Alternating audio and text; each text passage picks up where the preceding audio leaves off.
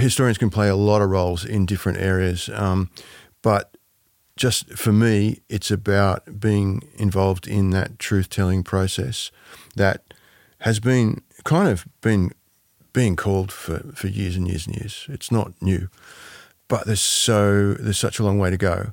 I mean, I, I always think, and this is what got me into writing about this in the first place. Was really Henry Reynolds wrote these amazing books about frontier wars, and said, "We need." I'm just scratching the surface. We need to do these local studies, and we will find out more and more and more. Hello, everyone. Dallas Rogers here, and welcome back to the Festival of Urbanism and City Road podcast book club. It's great to have you along, and it's my great pleasure to be sharing the studio today with Stephen Gapps. Stephen, of course, is the author of The Sydney Wars, and he's got a brand new book out which we're talking about today Gudyarra, the First Wiradyuri War of Resistance, the Bathurst War 1822 to 1824 and I start by asking Stephen what the difference is between these two books. Let's get into the conversation. Well, thanks so much for uh, joining me on the podcast to talk about your new book. And there's a quote on page 30 that I think gets us into this nicely.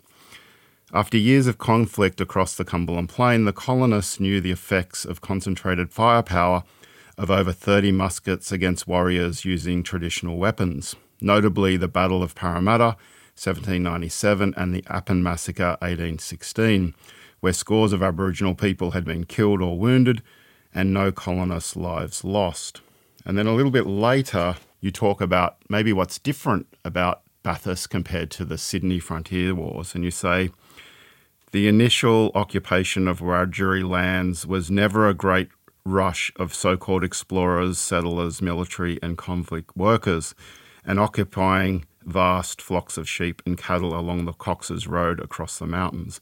So you're saying there's something different to this war in Bathurst. Could you just give us the sort of potted history of what this book is about and maybe how it's a little bit different to the Sydney Wars book? Mm-hmm, sure. May, well, it, it, it does flow on from the Sydney Wars, and, and reading, uh, writing, and researching the Sydney Wars led me straight to the, the Bathurst War um, because there's a strong connection, and really that's that's where it begins, I suppose. When in 1816, Governor Macquarie is going out sending detachments of troops to quell the uh, attacks, the raids, the the warfare around Sydney. But one of the points that he makes is to send a detachment to co- to cover the road across to the Blue Mountains, because he's been there to Bathurst. He's established a settlement, a small settlement there, and he's realised how critical that is. Those pasture lands around the western, central western plains, how critical they are to the colony. And he's got one thin, tiny road of communications across the Blue Mountains. So he sends a detachment to guard that crossing, and they're there for several years, um, based at Springwood, at Blaxland um, and at um, the Cox's River on the other side of the mountains near Hartley. So that kind of led me to thinking, well, what happens? You know, what's the connection there? Um, obviously, it's the pasture lands. There's this rich expanse of grasslands that is uh, ripe for settlement. Macquarie limits that settlement. And so the book really starts with that that connection, and then the slow build-up of Macquarie's um, occupation of Bathurst from you know the first. I guess one of the things that also strikes me is that our school history is the Blue Mountains were crossed in 1813 by three guys. Actually, they weren't. They were crossed well before that by escaped convicts, etc. But that's the history of the crossing of the Blue Mountains we know. Whereas Evans, the surveyor, crosses just after Blaxland, Wentworth, and Lawson and he really sends back the message. There are he sees, he explores, he goes through Wiradyuri country, he sees the grasslands, and that's where Macquarie comes and establishes a settlement. But I guess the next part of the, the book is trying to understand the people who the, whose lands is being invaded um, to get a sense of what is coming across the mountains to them. And I suppose um, it's like at first, it's not like in Sydney where it's not a trickle; it's a, it's kind of a flood of colonists. It's not like in Sydney where there's um, massive disease and um, you know um, uh, huge numbers of convict workers and, and and and lots of soldiers. It's it's a tiny settlement of just a couple of hundred people in a massive nation of we don't know five to ten thousand people, and just on that northwest area, at least a couple of thousand people. So it's just a pinprick in that vast Wiradyuri country at first. But then, of course, things change. Uh, Governor Macquarie goes back. Governor Brisbane has come in with a mandate to, to exploit this country west of the mountains. And he does so. 1822 opens the floodgates to settlement, and the pastoralists, who are already there taking lands on, you know, sneakily, um, such as Lawson and, and Cox himself. But it opens up, and that's where the real conflict begins. And and you know, I guess it was partly people think, oh, but why why did um, why didn't they fight back when they first arrived? Because they were just a pinprick in the, in their nation, you know, um, because they actually brought in uh, useful things, uh, and it was probably curiosity as well. Who are these people? What's going on? So, um, so basically, the colonists are kind of insignificant in the landscape at this point. At this point, they are, yeah. But that rapidly changes when, and it's, and it's, I think another huge difference between Sydney and, and Bathurst is by by the Sydney you've got very few stock. It, it's sheep and cattle until it builds up, and then they're busting to get elsewhere. But in Bathurst from 1822, you've got tens and tens and tens of thousands of sheep and cattle coming across or populating and, and, and repopulating the areas. And so you've got at first, you know, hundreds of stockmen, pastoralists, squatters coming through, but they're bringing thousands and thousands of sheep and cattle. And that's where the conflict begins. That's where suddenly this vast landscape this, this, this landscape managed for tens of thousands of years is rapidly changing. And people don't realize this the colonization by domesticated colonial animals and the environmental impacts that this has, the way that this changes the landscape, the way that colonists might follow animal trails that and so animals have a very key role to play in They this. do. And and it's not just the fact and I think this is a, this is a common understanding that um, the sheep and cattle come in and destroy the creeks and rivers and, and the grasslands. That's not quite true, especially at first. Um, I think the the bigger the bigger conflict occurs when Aboriginal people understand that the sheep and cattle are coming in, and and they're not damaging the environment at first. It takes a few years for cattle to come through, and and often they're on they're moving around at this point anyway. They're on big pastoral runs, moving around, looking for the right grazing lands. They might just keep following rivers. So in the first couple of years, definitely, I, I think it's not about the environmental effect where people start, where Aboriginal people start to fight back. It's about the fact that they want a share of these sheep and cattle. Yeah, yeah. They just They want start- one or two, Yeah, right? yeah. Right, not not many, or, or or fifty sheep out of a flock of ten thousand. You know that might feed us for six months. You know what's wrong with that? You've got tens of thousands of them. So you have Aboriginal people actually taking these sheep and cattle and eating them and incorporating them into their own kind of diets. Yeah, but that's where the colonists can't deal with that fact, and because of their of their because they don't think Aboriginal lives matter, stock are worth more than Aboriginal lives, and that becomes the key element of conflict. Where you know Aboriginal people might take a sheep, um, and a colonist comes and shoots it, shoots them because he doesn't say, "I'll call in the constable and arrest them." He just shoots them or they disperse them. You know, um, so that's that's really where I think that's when the where when that happens, and and you see it. Uh, Windradyne, he's a key player in the resistance, uh, major leader in the northeast. He, some of his family members are massacred just near Bathurst, in the middle of Bathurst Township. Tell us about that story. So it was called the Potato Field Incident. Um, I call it the Bathurst Massacre because that's pretty much what it was. Um, so apparently, Windradyne's family, and we've only got really got one historical source, Um, but um, uh, Uncle Bill Allen tells a, a very similar story with, with some nuances. Um, but Windradyne's family were uh, taking some potatoes, or they one day they came to a potato field on the Kelso Flats, just on the Macquarie River there, and uh, were given some potatoes by one of the farmers. And then they came back the next day, and it seems as though assumed that they could have another bunch of potatoes. And he said, "No, you can't. I gave you some." And then went off and grabbed some settlers and came back and shot them. Um, we don't know how many, but it, you know, at least five or six, I'd say. So that's the that's the Bathurst massacre, um, um, and that that really it seems to be one of the, if not the final straw between Windradyne, who was a young uh, man, Wiradyuri man at that point, um, deciding to fight back.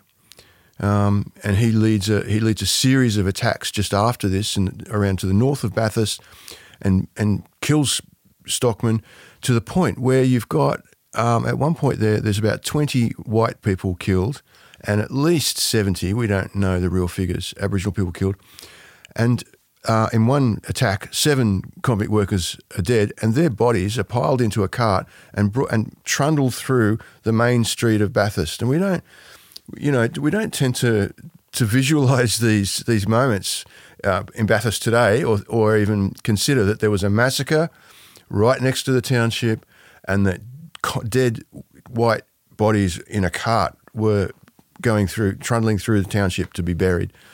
One of the things I love about your writing is that you put us in the place very nicely. And in fact, this is a great thing about historical writing in general is the, I guess the aim of it in many ways is to put us there. And I remember from the Sydney Wars book, you talk about the sonic landscape, how the colony would sa- would have sounded like. And you talk about black gunpowder and how loud black gunpowder is, and cannons going off on ships to signal the time of the day. And I I do like the way that you paint these pictures of horrific events, but I, I think that's an important part of the of the storytelling of this, and it's not just a um, series of events. You try to cover quite a lot of the the senses here. You've you've done sound before, and you've done visual, and here you're talking about an, an, an emotional mm-hmm. impact. I think, yeah, it, it, that's nice. Um, it's uh, it's what I've tried to do. Yeah, you, you, um, to to to.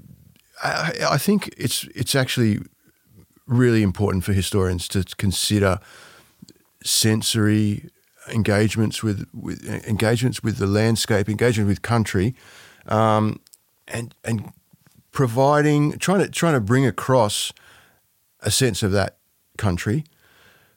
And the only way to do that is to be on country, really, and to understand it. I think a, a difference, um, you know, I could really get across. I tried to really get across the soundscape factor at Sydney.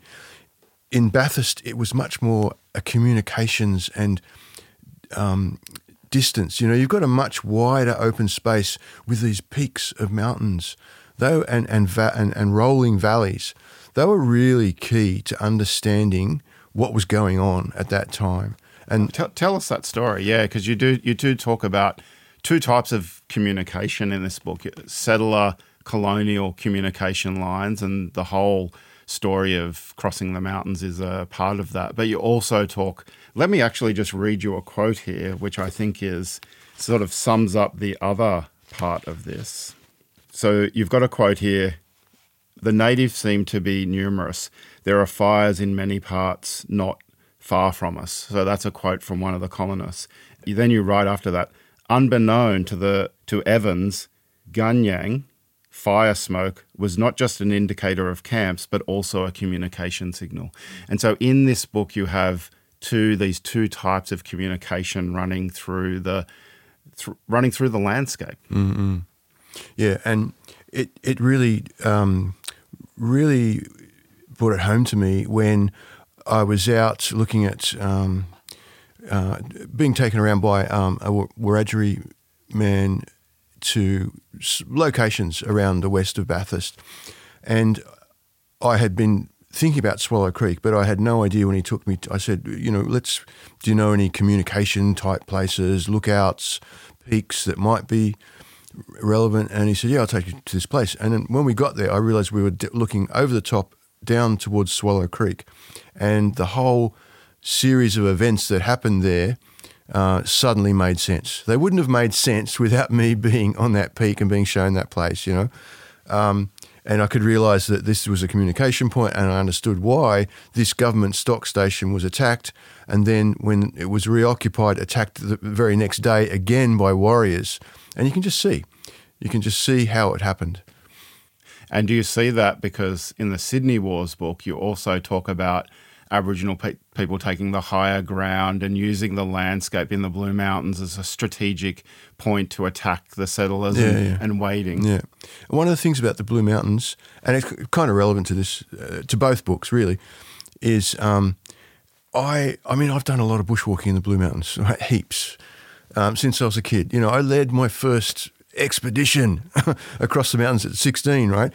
Um, and I, I'd always thought there was this, this, this was not a wilderness, um, but it was regarded as a wilderness area. It was called wilderness. Um, and I had a very, I suppose, um, I was struggling with, always struggling with that concept of it being a harsh, tough wilderness landscape. And researching the attacks and the raids and the and what happened in the Sydney Wars and in Bathurst, it's similar in the Capertee Valley. I've changed my thinking of the Blue Mountains to um, a harsh wilderness area, and that's part of that school history of crossing the mountains. It's a rugged place; only tough men can do it. It's actually a place of safety. It was it was a refuge, and it was part. The, there's constant um, writing of, of um, colonists saying that we we can't get these people. They raid and attack our farms, and then they run away into the into the wilderness, into the into the mountains. You know, so it, it really flipped my thinking of the Blue Mountains as a as a refuge, as a place of safety, rather than a, a harsh, rugged landscape. You know. Do you want to tell me a little bit more of the Windradyne story, how, how that ends? Because it ends in martial law. Yeah. So after Windradyne's raids, and, and I just should, I, I always like to contextualize this because so f- I think until recently, Windradyne's been the focus of the story. Um, he was the leader. Actually, there was quite a, a few other leaders in different areas, and the amazing thing for me was finding that at the time Windradyne led these attacks, other warriors hundreds of kilometres away were doing the same thing. So it was obviously a communicated re- resistance, and every and the settlers say all Aboriginal people who'd been coming in and out of Bathurst left Bathurst at this point. So it's like it's on. It's you know, it's total war. Um, so Windradyne should be seen in that context, but he is, you know, he's he probably he led the most successful attacks in terms of raiding properties and, and casualties. But very soon you've got the settlers arming up and going out and forming basically massacre parties. There's no other word for them, um, and and doing give I suppose a counter offensive against the Wiradyuri attacks, and that's where Windradyne withdraw, withdraws, probably into the the Capertee Valley around that area to the north. But at that time, the uh, August the fourteenth in 1824, the the stock the stock the pastoralists are clamouring for military intervention for military intervention against Aboriginal people. Uh, the co- the government compromise, I suppose. The attorney general says, "Look, what about we just declare martial law? That way we can control the situation. We can maybe stop the the Europeans, the colonists, from going out and shooting left, right, and centre, and stop the raids from the warriors." So martial law is declared in in August um, 1824. Um, and there's there is no more conflict. There's a military, a strong military force is sent out. Classic tactic followed from the Sydney Wars, all, all around the colonies, in, in the empire. Um, a show of strength and force. So you know, a detachment, three detachments roam around that area, north, northwest, north, and east of Bathurst. They don't come across any warriors. Um, you know, they know the terrain. But I think, and it, and I think a lot of um, earlier historians have gone, well, that was that was not successful, was it? You didn't get anyone. I think it, it actually was successful. It's a show of force, Um, and, and, you know, there's no other conflict after this, no real conflict. So they did their job. They showed that, you know, if you keep attacking colonists, we'll send in the military. So Windradyne then, you know, by December um, has to consider, I suppose, you know, what, what he could get out of this situation and um, arranges to come into Parramatta and to sue for peace. That's what they say, that he was looking for some kind of peace with, with the colonists. And so he marches nearly 200 people across the Blue Mountains to Parramatta to the annual feast for Aboriginal people that the government is holding and has a label, you know, he's, he's, he's marked up by probably Attorney General Saxe Bannister um, with a hat with a signed peace in it and I, I, I seriously think that he was um, believing that this would make some kind of accord between the colonists and his people. But nothing, nothing really changes. Um, the stock keep coming. The colonists keep taking land. There's no, there's no agreement. There's a feast, um, and things just roll on. Mm. I wanted to ask you a little I'm a geographer, obviously, and so I'm very interested in map making and cartography and colonial cartography. And you write down the bottom of page 21 Evans was 36 year, years old and in many ways typical of free non convict colonists trying his, their luck in the expanding British Empire of the early 19th century, an empire producing great demand for surveyors and map makers. And this is a time, obviously, of land surveying and map making, and these are very crucial to the whole colonial project and central to land grant systems and the, the claiming of land. But I think, and I've written about this, that you do something very interesting in both of your books where you rethink the map. So you don't put colonial maps in a book like this. Your maps are hand drawn, they don't include colonial cartography, so we don't see survey marks and they're topographical. They have features of the landscape, and if they do have markings, it's Indigenous and Aboriginal language groups that are roughly marked out to not be contained within any sort of boundaries. And there's a note on the map in this book that you actually worked with Aboriginal knowledge holders to produce the maps in this book. Could you talk a little bit about this, what I would call counter cartography? Mm. Yeah, sure. It's it's I, I, guess initially it actually stemmed from um, colonial imagery, which historians use constantly.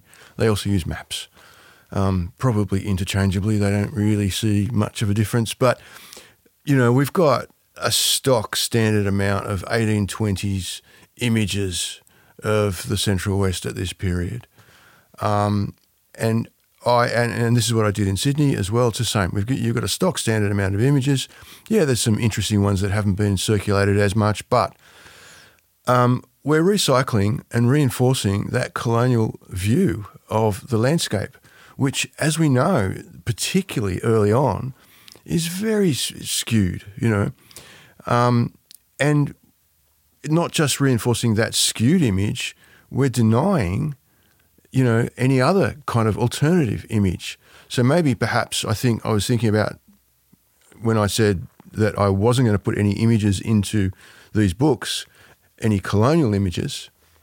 It was trying to make a level playing field in some ways, and the so then I you know to actually help people um, understand the history, um, understand perhaps to try and get through um, and not understand an Indigenous point of view, but to get some kind of empathy towards it, um, you need to sort of understand where things occur.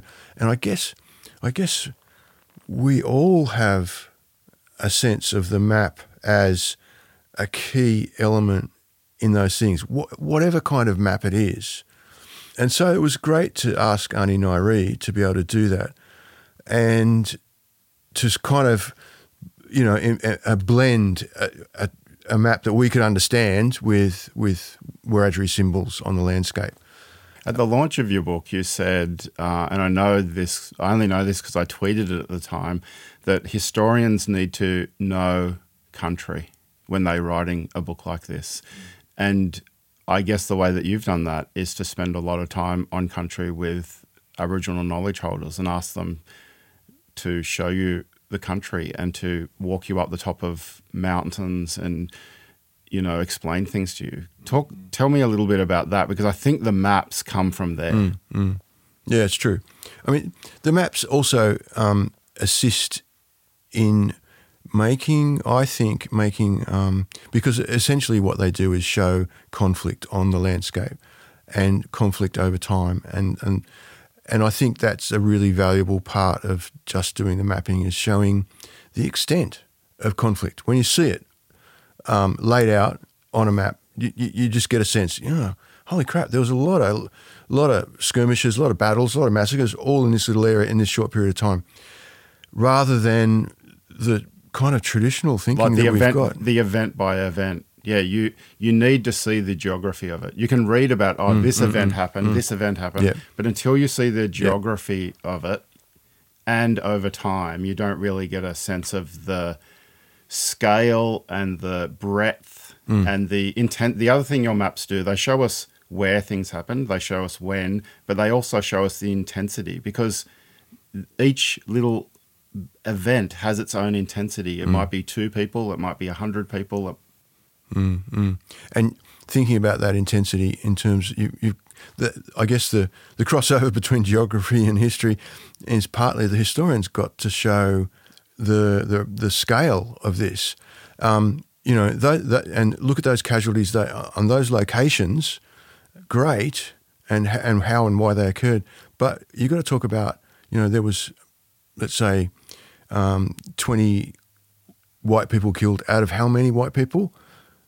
you know, out of 200, that's that's 10%. Um, you know, imagine 10% casualties out of um, Sydney right now. Yeah. That's a lot of people, you know. So the scale of conflict, you, that's that's part of that, uh, where I think geography and history have to mesh to really show that. Yeah.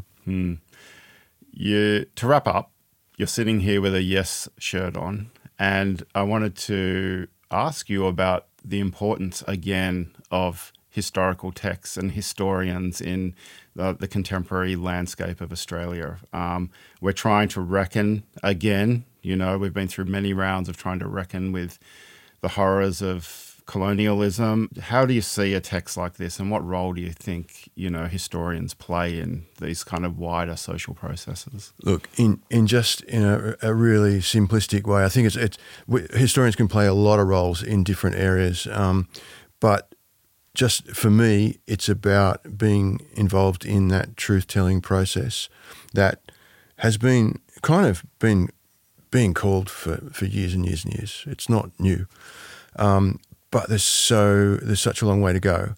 I mean, I, I always think, and this is what got me into writing about this in the first place. Was really Henry Reynolds wrote these amazing books about frontier wars, and said, "We need." I'm just scratching the surface. We need to do these local studies, and we will find out more and more and more, and we need to do them. And I think where perhaps where I've shifted from from Henry Reynolds uh, and, and and similar historians is that we need to do them in in in cooperation, in consultation, in in partnership, in alliance with Aboriginal people on these stories because they're shared histories.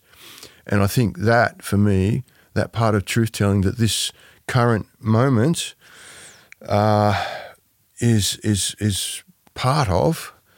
Um, I think that's a really important factor that, that we have to carry on. Stephen, thanks so much for joining me today. Thank you.